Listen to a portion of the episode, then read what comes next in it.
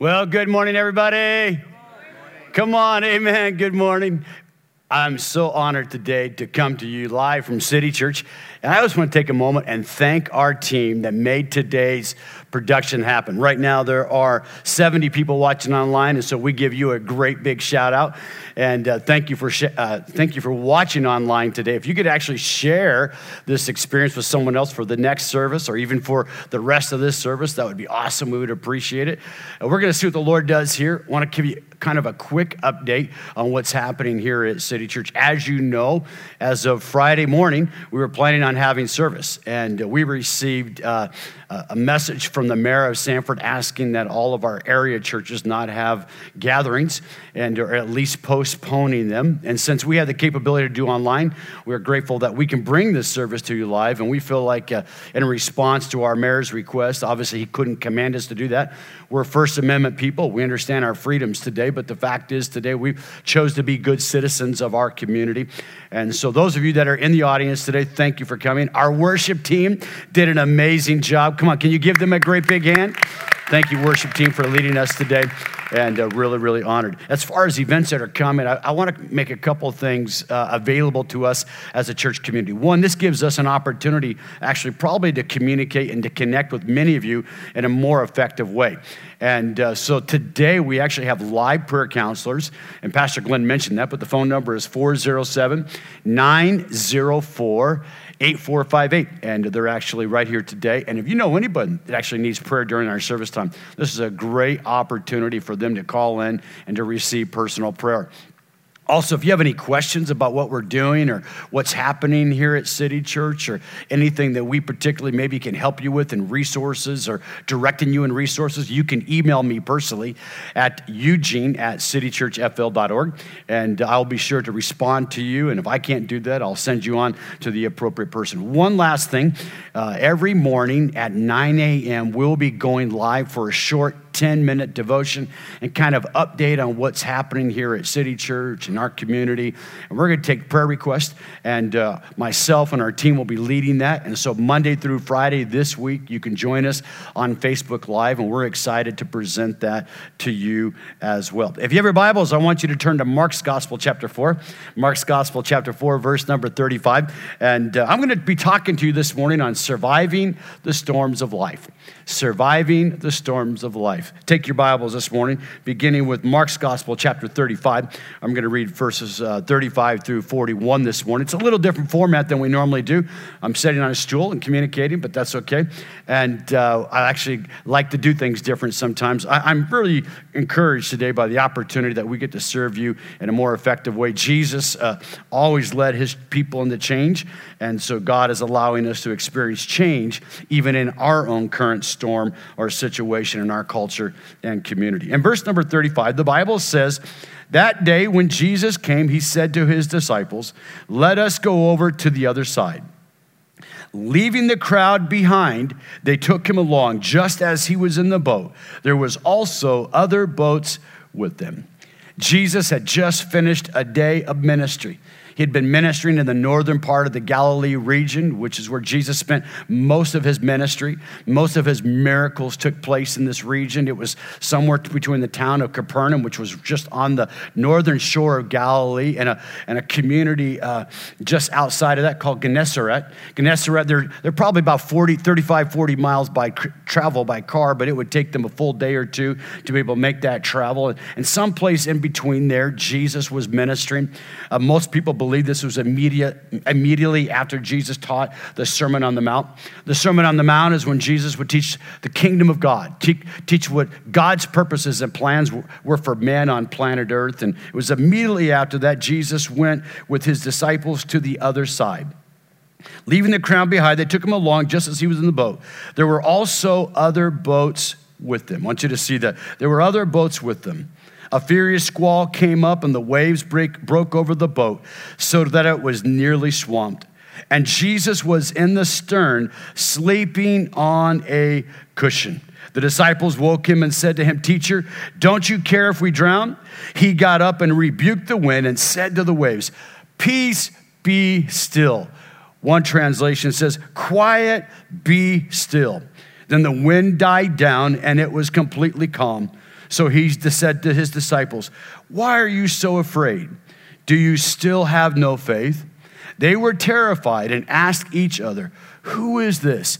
Even the wind and the waves obeyed him. And then I want you to see one little phrase in chapter 5, verse number 1. Then they went across the lake to the region of Gerasenes. Let's pray. Father, thank you this morning for this opportunity to pray, this opportunity to gather together with our families and our homes. And God, it's different than we normally do, possibly. Some of us do watch online, and we're grateful for this opportunity in our generation today that we can actually participate in a worship service with our brothers and sisters around the community, and God, even in different parts of the country. We thank you for that.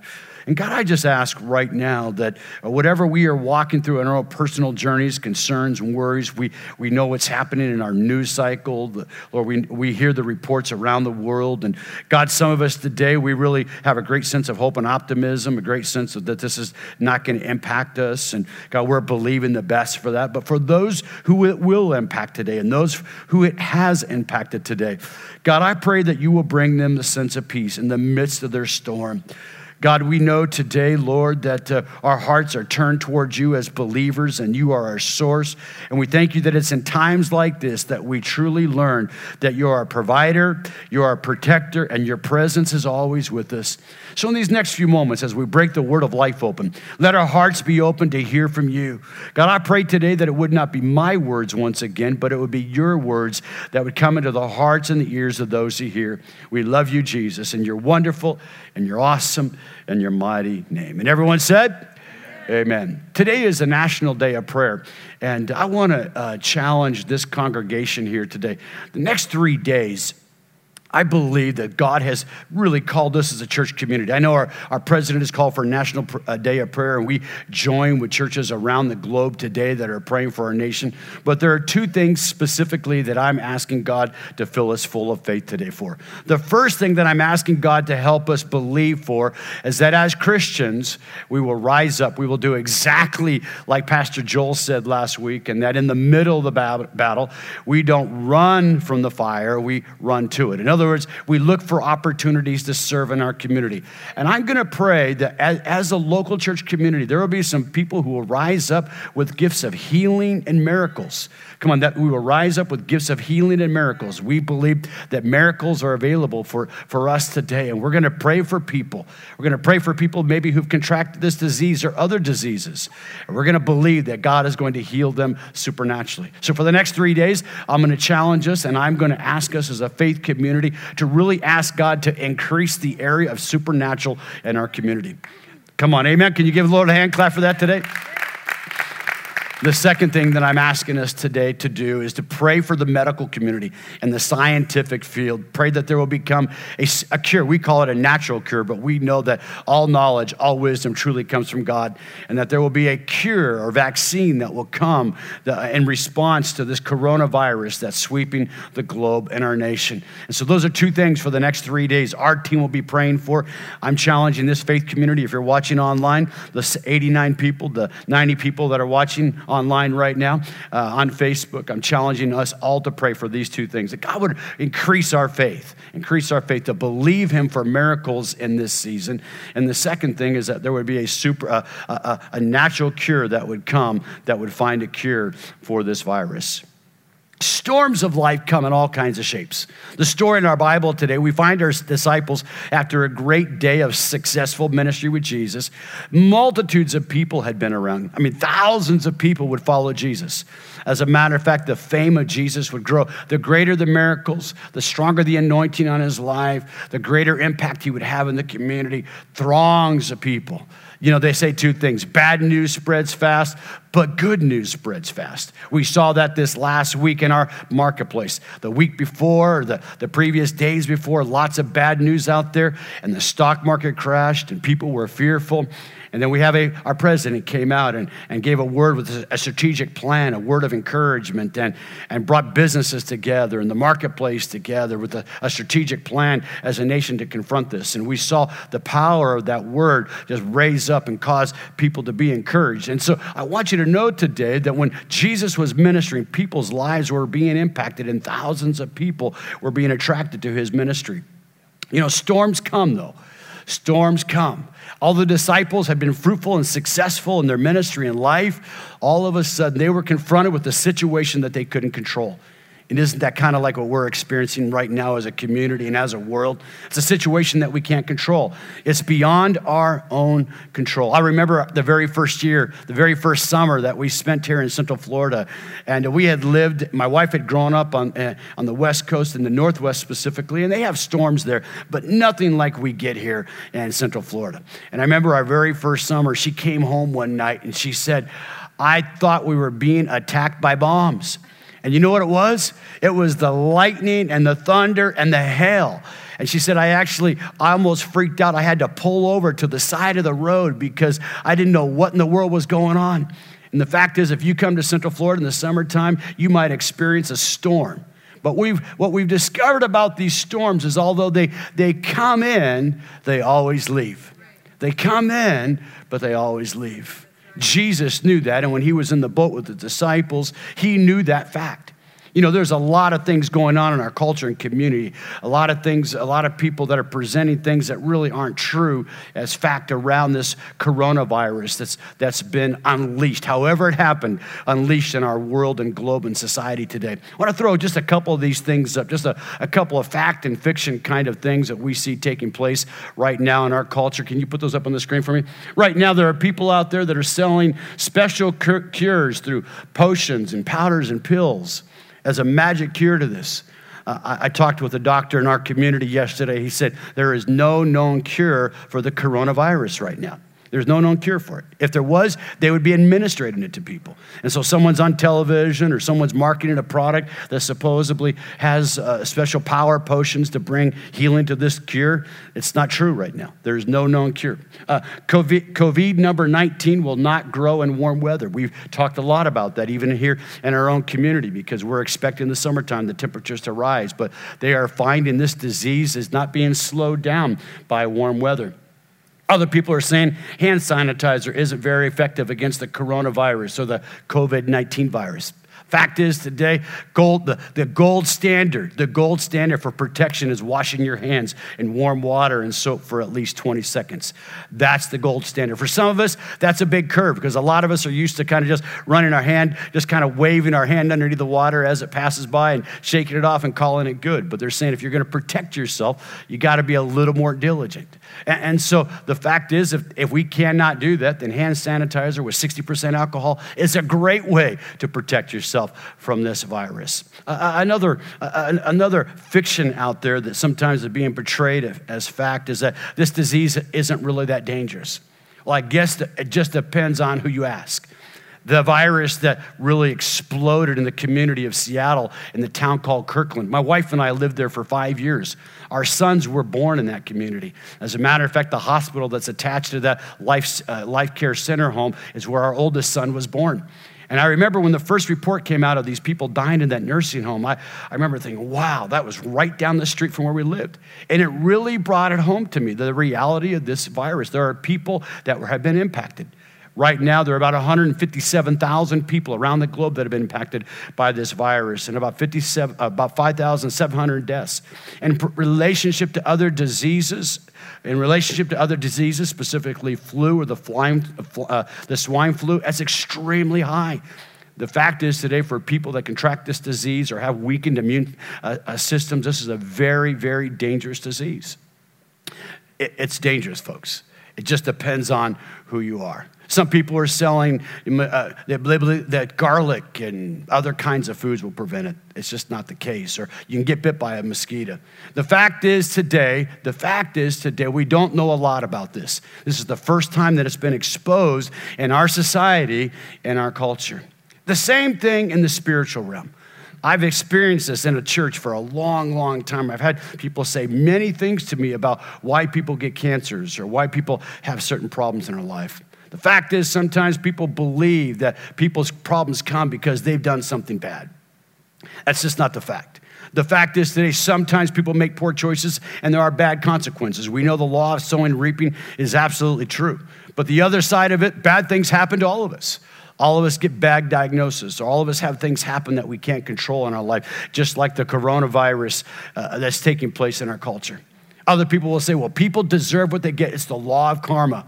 What goes around comes around. The fact is that if we got, any of us in this room, got what we deserved, it would be a bad day. Because all of us, we know our own heart. The Bible says the heart is deceitfully wicked. Who can else know it? And then if you're living for Jesus, you're not going to have a problem. The fact is today, if you live fully for Christ today, you will have problems. Jesus said, in this life, you will have tribulation, but be of good cheer. Be of good cheer, for I have overcome. Yes, the fact is today, there are fact and fiction that's being promulgated through our culture and society. The disciples were experiencing a storm, a superstorm. On the Sea of Galilee that night, the winds came down and their boat began to rock. And the one thing that I want you to see, the first thing that I want you to see this morning is that Jesus went through the storm with them. Jesus went through the storm with them, and so he will with you. Jesus went through the storm with them, and so he will be in the storm with you. I want you to look at verse number 35 with me. That day when evening came, he said to his disciples, let us go over to the other side. Let us go over to the other side. You see, Jesus' ministry was built on this foundation. He preached the gospel. He taught people how to live. He healed the sick, and he delivered people from oppression of the devil. That was his three-pronged ministry, to communicate, to release power, and to encourage people to live the life that Christ had called them from, free from the powers of bondages and sin. Jesus, I want you to see this today. Jesus directed them to get into the boat. Jesus knew that this storm was going to take place. The reality for all of us today is that Jesus knows the storms that we are facing. Whatever storm it is. It's a financial storm. It's a marriage storm. It's a spiritual storm. Jesus knows what's going to happen in our lives. Come on, someone said amen. Amen. You see, this is where it gets difficult for us. Because, well, if Jesus knew it was going to happen, why did he allow it to happen? Glad you asked. The fact is, the psalmist says it like this, I will instruct you, says the Lord, and guide you along the best pathway for your life. I will advise you and watch your progress. I will watch your progress. What God wants all of us to do is to grow a muscle of faith. Everyone say muscle of faith. I went by the gym where we live in our community the last couple of days, and no one's been growing their muscle of faith. No one wants to go to the gym right now, but spiritually, we always are in this process of God developing a muscle of faith, helping us to become more like Christ and dependent upon him.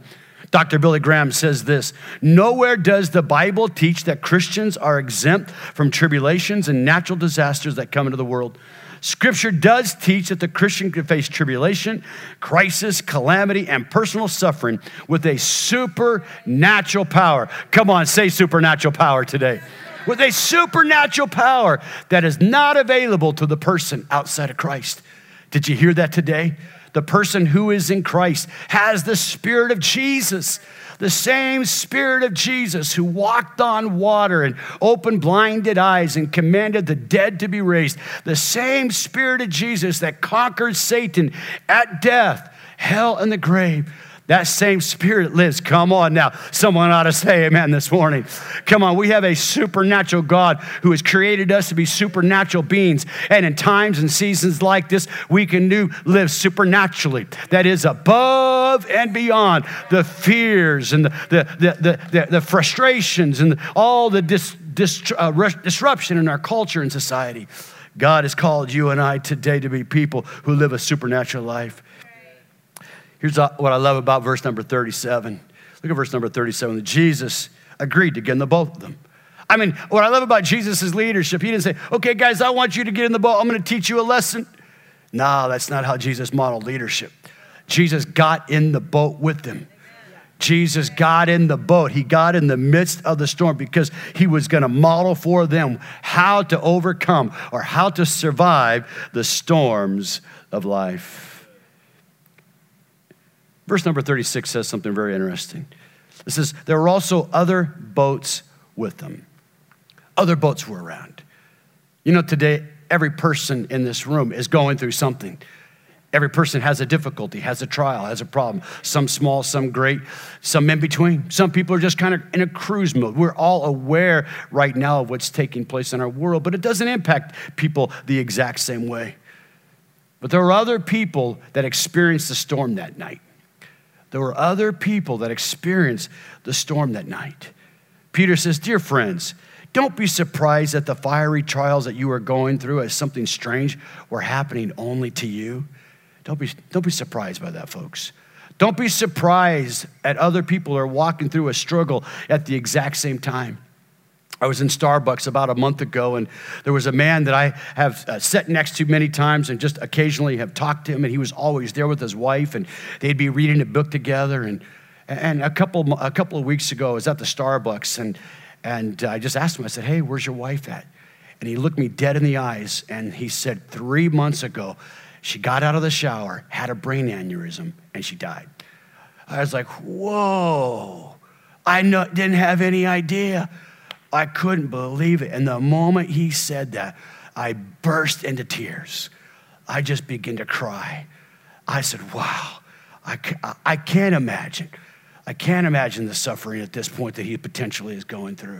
He said it's very, very difficult. He began to talk about the struggle that he was going through. I saw him 2 days ago at the restaurant just down the street. He was with his brother, and he came up to me, and he actually remembered my name. He remembered my name, and I remembered his. And I thought, it was because in a moment, in a man needed empathy, God allowed me to show that I cared. And the fact is, there were other people that were around the boat with the disciples that time that were experiencing a similar kind of thing. A furious squall came up, a furious storm. What I've learned about storms of life is that Jesus uses them for one of three ways. He uses storms to correct us. There are times that we need corrections. We're on the wrong pathway. We're going the wrong direction. And God will allow a problem. God will allow a storm. God will allow a trial or struggle to come into our life to bring correction, to help us realize our dependency and need upon Him.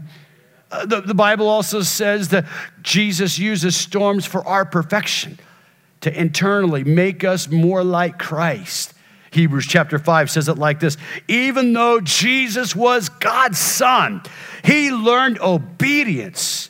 Jesus learned obedience from the things that he suffered. Do you know why? Because not only was Jesus fully God, he had the divine nature of God. He was the fullness of God in human body. He was also fully man. Jesus was God with human skin on. And the writer of Hebrews says that he grew an understanding of God's plan, hard for us to comprehend since he was a God who knew all.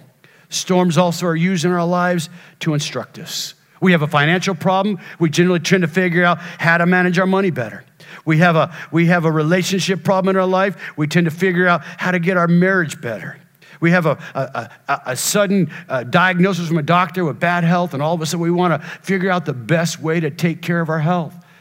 Sometimes crisis or storms will come into our life to really instruct us that there is a better way to live. The same patterns and the same ways that we lived maybe aren't the best way. Seth Godin once said, "It's wars that make generals." It's wars that make generals. It's times of suffering, it's times of storms that cause us to become better Christ followers and enable us to better fulfill the mission for which Christ has accomplished. In fact, today, I believe that someone in this room, someone watching me online is experiencing one of these three. Look at verse number 38 with me. Jesus was in the stern, asleep on a pillow. Yes, Jesus was in the storm, but Jesus knew that this storm would pass. Can you pass me that pillow? Just throw me that pillow right now. Jesus was on a pillow. I mean, think about this. Think about the storm. I'm going to get ready to go down on the ground here, guys, so you can take the camera down to the ground, all right? But Jesus was in the midst of a storm with the disciples, and they were fearful. They were afraid that they were going to die. You know what Jesus had? He had a pillow. Everyone say pillow. Jesus had a pillow of comfort. He wasn't afraid. He wasn't afraid. Over and over and over, 365 times in the Bible, Jesus tells us to fear not. Don't be afraid. One for every day of the year. Come on, one for every day of the year. Jesus was on a boat, and he was sleeping. His head was at rest. Now I lay me down to sleep. I don't like the rest of that verse, but come on. Jesus, in the midst of the storm, he wasn't afraid. I want you to know today, Jesus is in your boat. If Jesus is in your boat today, he's not afraid of the storm, and he doesn't want you to be afraid of the storm. You see, men in our world feel like he's sleeping. Jesus, where are you? They're going through a difficulty, and they prayed, and they've asked God, and they don't get an answer that they want to receive, and they believe that Jesus is asleep, or maybe he doesn't answer prayers anymore. I want you to know that that's not the case. Although Jesus was asleep, he was deeply concerned, and he deeply cared. Because here's the fact, folks. Jesus was not worried. C.S. Lewis, and after the Great War of World War II, the Americas had, the United States of America and the Allied nations had been at war with the other nations, with the Axis nations, Japan and Germany and Italy. And one of the things that brought that war to a conclusion was that after we were attacked by Pearl Harbor from Japan, the United States unleashed two bombs on two cities in Japan, on Hiroshima and Nagasaki. They were called the nuclear bomb, or the hydrogen bomb. The world had never seen that kind of destruction unleashed on planet Earth. The whole world immediately went into terror, much like we've experienced here in the last week, where people seem to be panicking and freaking out. There was a sense around the world that we were all gonna die by a hydrogen bomb. My grandfather told me people were in panic mode here in America. They were in panic mode around the world because they thought that the Germans would get access to that bomb, and they would try to retaliate against us with the same measures.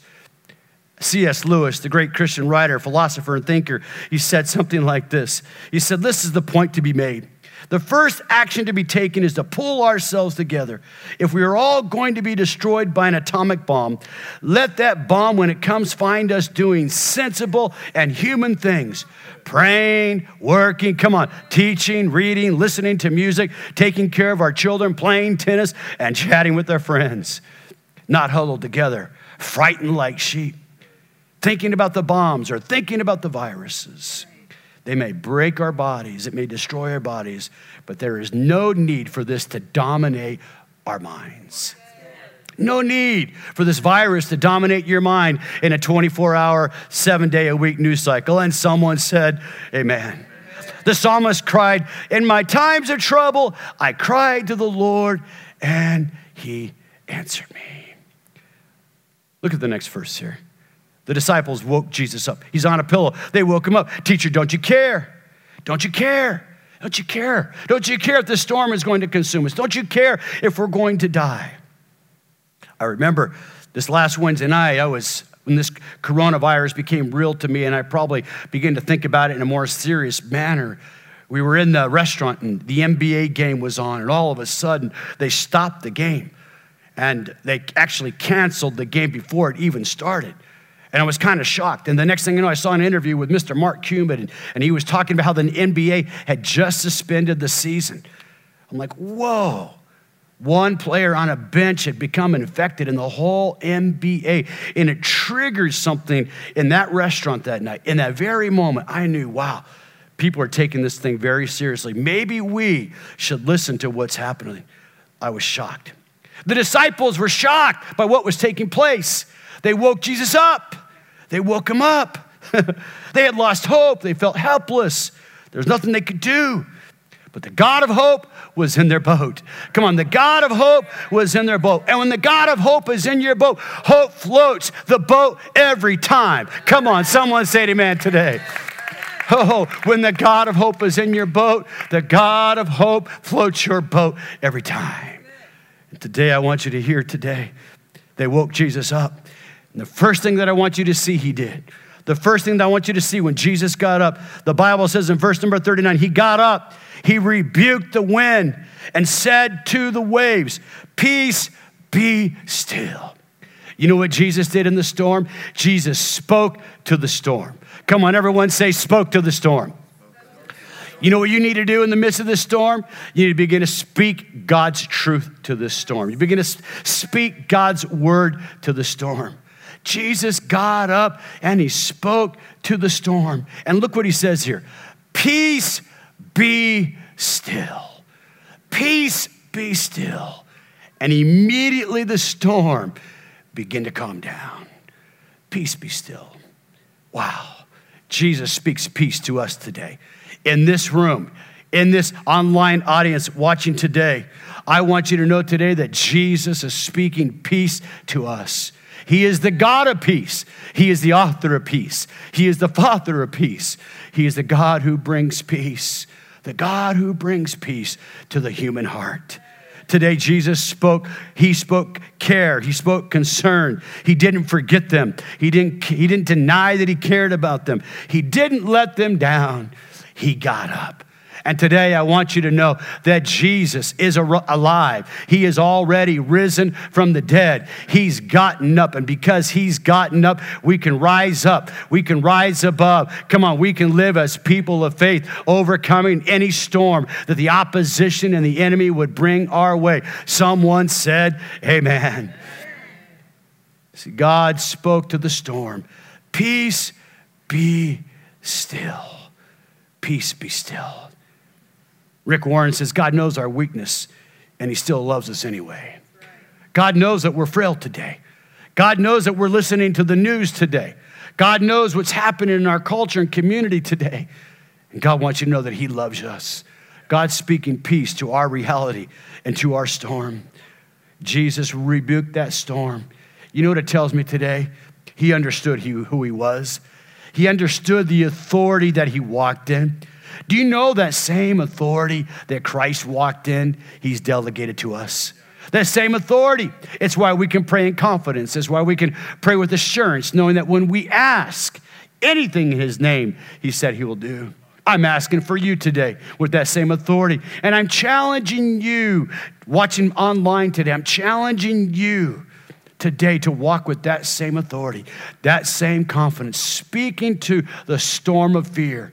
Speaking to the storm that wants to project lack and unbelief and shortage.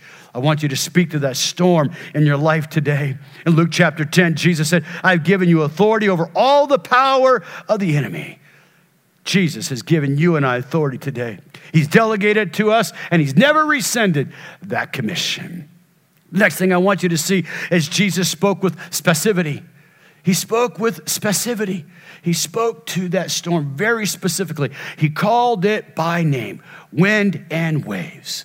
When you're speaking to your storms, when you're speaking to the fear, when you're speaking to the challenge that you have in your life, I want you to call it by name. A lot of people don't want to confess a certain word or say a certain thing because they're believing that they're confessing doubt or unbelief. Not Jesus. He called it what it was. It was a storm. It was a wind and a wave. Come on, it was a wind and a wave. The wife that prayed for my doctor at the Mayo Clinic just a few weeks ago called it specifically what it was. And he said, Father, you said in your word, where two or three are gathered together in your name, you will hear their prayer. And I command this cancer to shrivel up and die. You see, he spoke with specificity. He spoke with specificity. He called it by name. Do you know why? Because he had an expectancy. He had an expectancy that the God he prayed to, the God that he called upon, he had an expectancy that that God would hear his prayer and he would answer. 1 John chapter 5 says, and we are confident that he hears us. Come on, we are confident. Do you believe that today? Do you believe that God hears you? Come on, do you believe that? You that are watching online, you that are in this room, do you believe that he hears you? Do you know that you're not praying to whom God may concern? To whom it may concern, God, whatever God you are, no, our God has a name, and his name is Jesus. Oh, Jesus spoke very clearly. He called it by name, and he expected God, his Father, to hear and to answer. Expected God to hear. If you ask for anything that pleases him, do you know that pleases the Father when you come to him with your cares? Do you know that it pleases the Father when you come to him with your needs? And since we know that he hears us, when we make our requests, we also know that he gives us what we ask for. President's words might move markets, but your words move mountains. Your words move mountains. Come on today. Jesus said, speak to the mountain. There's something powerful today when we begin to understand that God has given us spiritual authority to overcome the storms that come in our life. The psalmist declared, "The Lord gives strength to his people and blesses his people with peace." Blesses his people with peace. You know, the disciples lacked faith, and he did correct them. But I want you to know that Jesus corrected them after he answered their prayer, not before he answered their prayer. Yes, he corrected them. Hey, listen, guys, you're weak in faith. What's the matter with you? Oh, you a little faith. And I want you to know today, if you were really honest, very few of us in this room have perfect faith. As a matter of fact, people that they think they have perfect faith, I generally find that they lack love because they lack compassion for other people. The fact is today, none of us hit this thing perfectly. We all have moments of weakness, and Jesus knows that. But he wants you to be encouraged today. Don't be of little faith. Be like that woman that touched the hem of his garment. Come on, crawl through the crowds. One of two people that Jesus said had great faith was a Gentile woman who believed that if she touched the master, her circumstances and her situation would be changed. Do you believe that today? Do you believe that today? Do you believe that you speak one word, peace? One word, Jesus, I come to you and I speak peace over my family. I speak peace in my community. Praying for our leaders, praying for our community, praying for one another, speaking peace. So what? So what do we do with this today? I want you to remember this. Jesus went through the storm, and he's gonna go through the storm with you. Jesus went through the storm, and he's gonna go through the storm with you. Jesus wasn't nervous.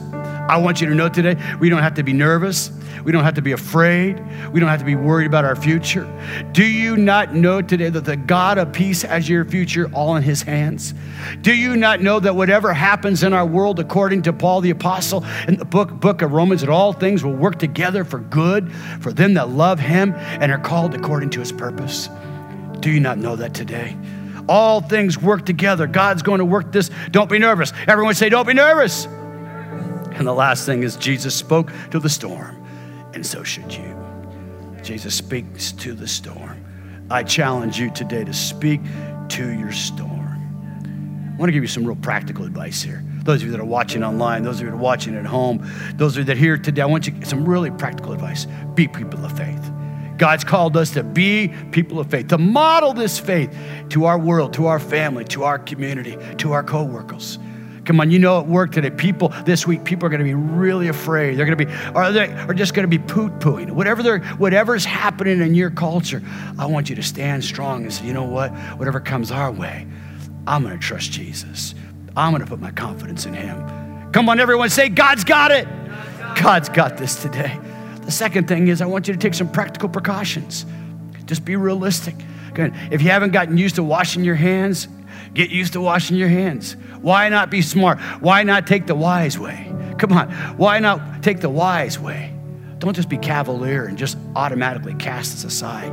Listen, you might not contract it, but you might become a carrier and contract it to someone else, and you would feel terrible if you knew you were responsible for someone else contracted the disease because you really didn't care. Be kind. Everyone that's around you today is going through something. Protect others. Prevent it in your own family. Today, I want to close in prayer. I want to put the numbers back up on the screen, and you need prayer today. You need prayer today. This is a great way for you to communicate. You can go online and you can call the prayer number there, 407-904-8458.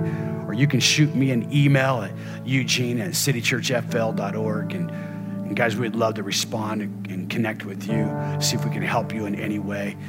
But can we take just a moment? And right there in your home, I want you to bow your heads. I want everyone in this room, I want us to bow our heads. And I want us to pray. I want you to ask the Lord today. I want you to ask the Lord today to give you that sense of confidence that he's in the boat with you, to know that he is a God who is with you, to know that he's a God who cares, to know that he's not nervous. And we don't need to be nervous today, and give you the boldness to pray, to speak to this storm, and command commanded to be quiet. Father, I thank you today for this amazing opportunity, this amazing generation, Lord, to pray online, to have people watching us through the camera lens. It's amazing. And God, maybe there's someone out there that's watching that doesn't know you. I don't know, Jesus, where they're at with you. Maybe their heart's been full of fear. And Jesus, you are speaking to them. Fear not. Don't be afraid. Jesus, calm the storm of their life. If there's someone here that needs to get right with you, and this is a correcting moment, they realize today that their life isn't right. God, I pray that they'll say yes to you, that in their hearts they'll acknowledge they need you to be their Lord. They'll ask you into their hearts. Father, I prayed for them today.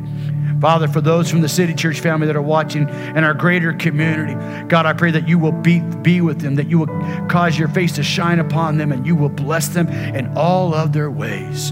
We love you, Jesus, in your wonderful and your powerful name. Can you tell the Lord you love him while we sing this song together with our worship team? Come on, let's worship the Lord together.